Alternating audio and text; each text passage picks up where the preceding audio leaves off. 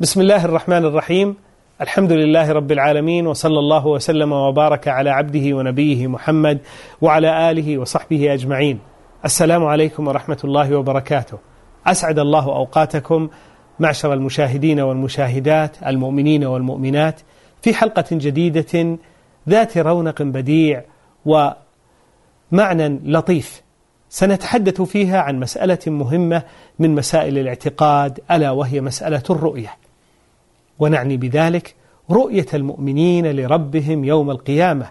هذا الأمل المنشود هذا الشوق الدفين في قلوب المؤمنين. فيعتقد أهل السنة والجماعة أن الله سبحانه وتعالى يرى في الآخرة يراه عباده المؤمنون في موضعين. أحدهما في عرصات القيامة وهي مواقف الحساب. والثاني بعد دخولهم الجنة. وذلك أن الأدلة قد دلت على إثبات الرؤية في كتاب الله تعالى وفي سنة نبيه صلى الله عليه وسلم. وأما فأما فأما دلالة القرآن على إثبات الرؤية فمتعددة متنوعة. فمن ذلك قول الله عز وجل وجوه يومئذ ناظرة إلى ربها ناظرة.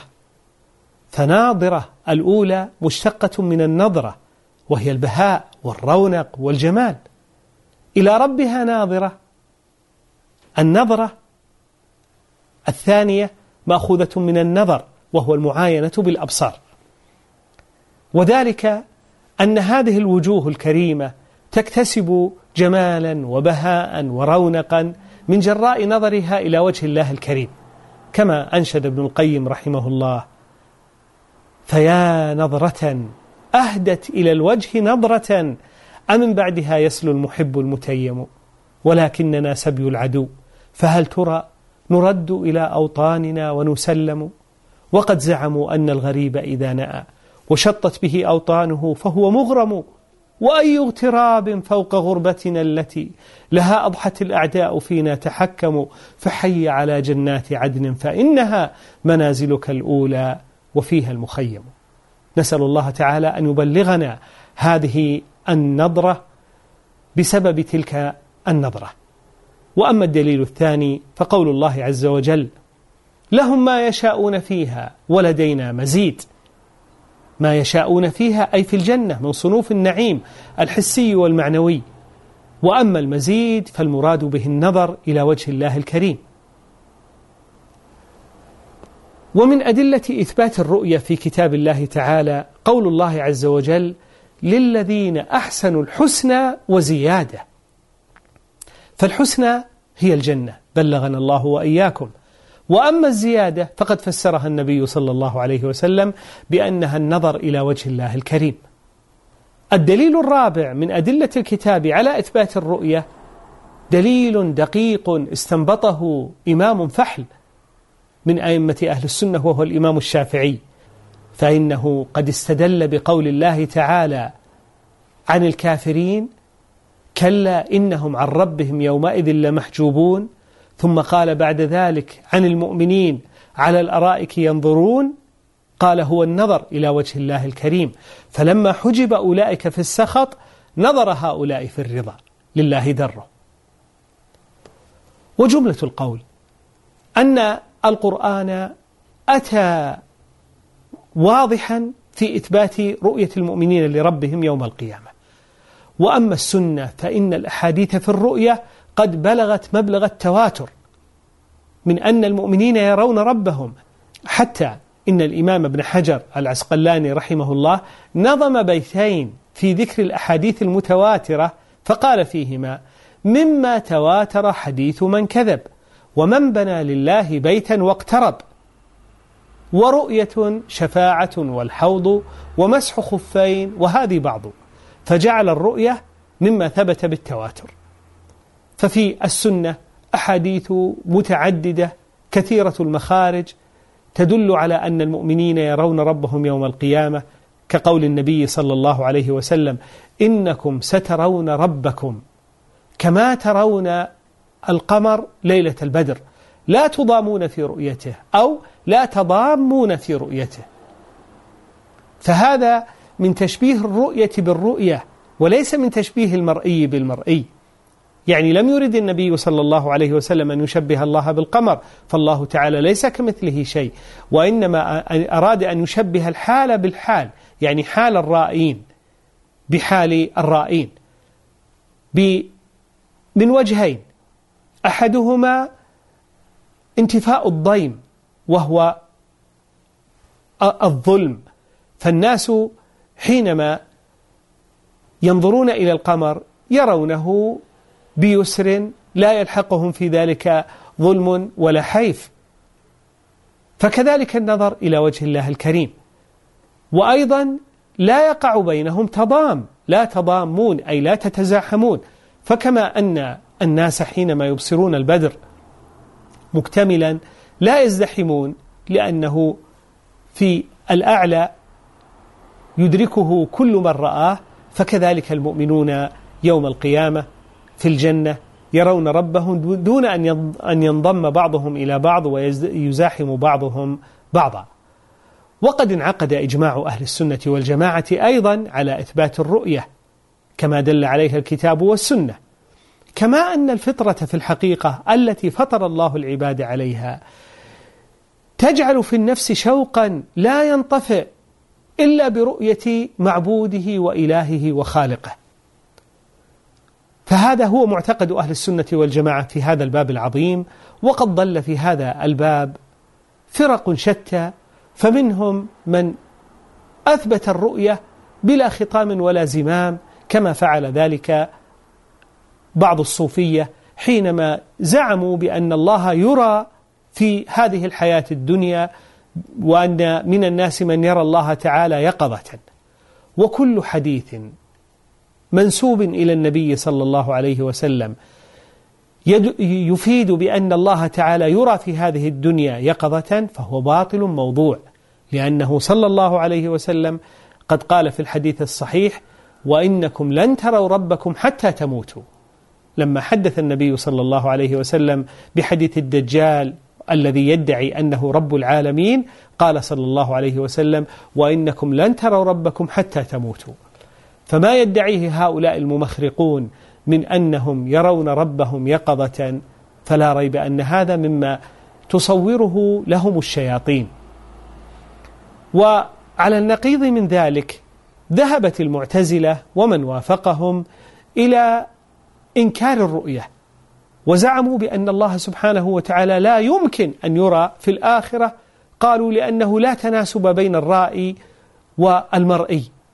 ولا ريب أن هذه أقيسة باطلة يقابلون فيها الأدلة الصحيحة. ولا قياس في مقابلة النص وإذا جاء نهر الله بطل نهر معقل. على أنهم استدلوا أيضا بأدلة نقلية لكنهم جانبوا الصواب فيها. فمما استدلت به المعتزلة قول الله تعالى لموسى عليه السلام لن تراني. وجواب هذا سهل بسيط وهو أن يقال لهم إن قول الله تعالى لن تراني أي في الدنيا لأن موسى عليه السلام قال بدافع الشوق إلى ربه ربي أرني أنظر إليك. فقال الله تعالى لن تراني ولكن انظر إلى الجبل فإن استقر مكانه فسوف تراني. فلما تجلى ربه للجبل جعله دكا وخر موسى صعقا. فالمانع من رؤية موسى لربه في الدنيا أنه لا يطيق ذلك. فلذلك لطف الله تعالى به فقوله لن تراني أي في الدنيا. وهذا تؤيده اللغة فمن زعم أن لن تفيد النفي المؤبد فقد أخطأ على اللغة. ولهذا قال ابن مالك رحمه الله ومن رأى النفي بلن مؤبدا فقوله اردد وسواه فاعضدا فلا يلزم من حرف لن إفادة النفي المؤبد. وأما في القيامة وأما في الجنة فإن الله تعالى يعطي المؤمنين قوة يتمكنون بها من التنعم من النظر إلى وجه الله تعالى. ثم إن الله تعالى أحال موسى على أمر ممكن فقال ولكن انظر إلى الجبل فإن استقر مكانه فسوف تراني. فجعل الأمر من حيث الأصل ممكنا ولكن منع مانع من حصوله. ولو كان هذا السؤال فاسدا من أصله لعاتب الله موسى كما عاتب نوح حينما قال حينما قال إن ابني من أهلي فعتب الله تعالى عليه وقال يا نوح إنه ليس من أهلك إنه عمل غير صالح فلا تسألني ما ليس لك, ما ليس لك به علم إني أعظك أن تكون من الجاهلين. لكنه لم يعتب على موسى لأن السؤال والطلب لم يكن فاسدا من أصله. ومما يستدل به هؤلاء المعتزلة قول الله تعالى لا تدركه الأبصار. وهو يدرك الأبصار. فاستدلوا بها على نفي الرؤية. ولأهل السنة عن هذا الاستدلال جوابان. أحدهما ما أجابت به عائشة رضي الله عنها فحملت قوله تعالى لا تدركه الأبصار أي في الدنيا. وهذا لا يمنع من أن آه، تحصل الرؤية في الآخرة.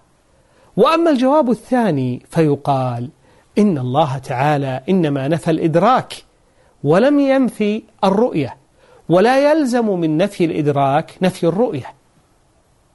فقد يرى الإنسان الشيء الكبير ولا يدركه كما يرى أحدنا القمر. ومع ذلك لا يدرك تفاصيله وتضاعيفه وما يتضمنه. بل إن أحدنا يرى الجبل من بعد وتحصل الرؤية حقا ولكنه لا يدرك تفاصيله وما فيه من الشجر والحجر والنبات والحيوان وغير ذلك. فلا يلزم من إثبات الرؤية إثبات الإدراك وبناء عليه لا يلزم من نفي الإدراك نفي الرؤية.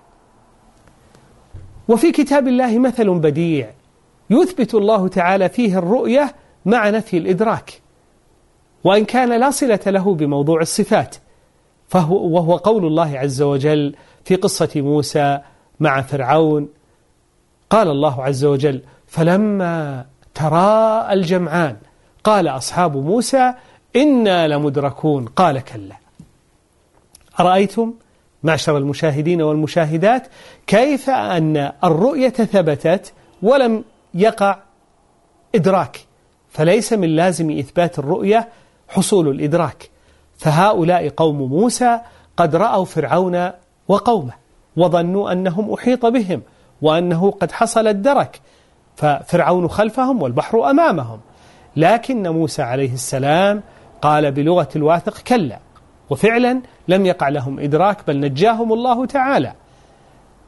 وخلاصة القول في هذا الباب أن نثبت ما أثبت الرب سبحانه وتعالى لنفسه وما أثبته له نبيه صلى الله عليه وسلم من إمكانية الرؤية في موضعين في عرصات القيامة أي مواقف الحساب كما دل على ذلك حديث أبي سعيد الخدري وأبي هريرة في صحيح البخاري.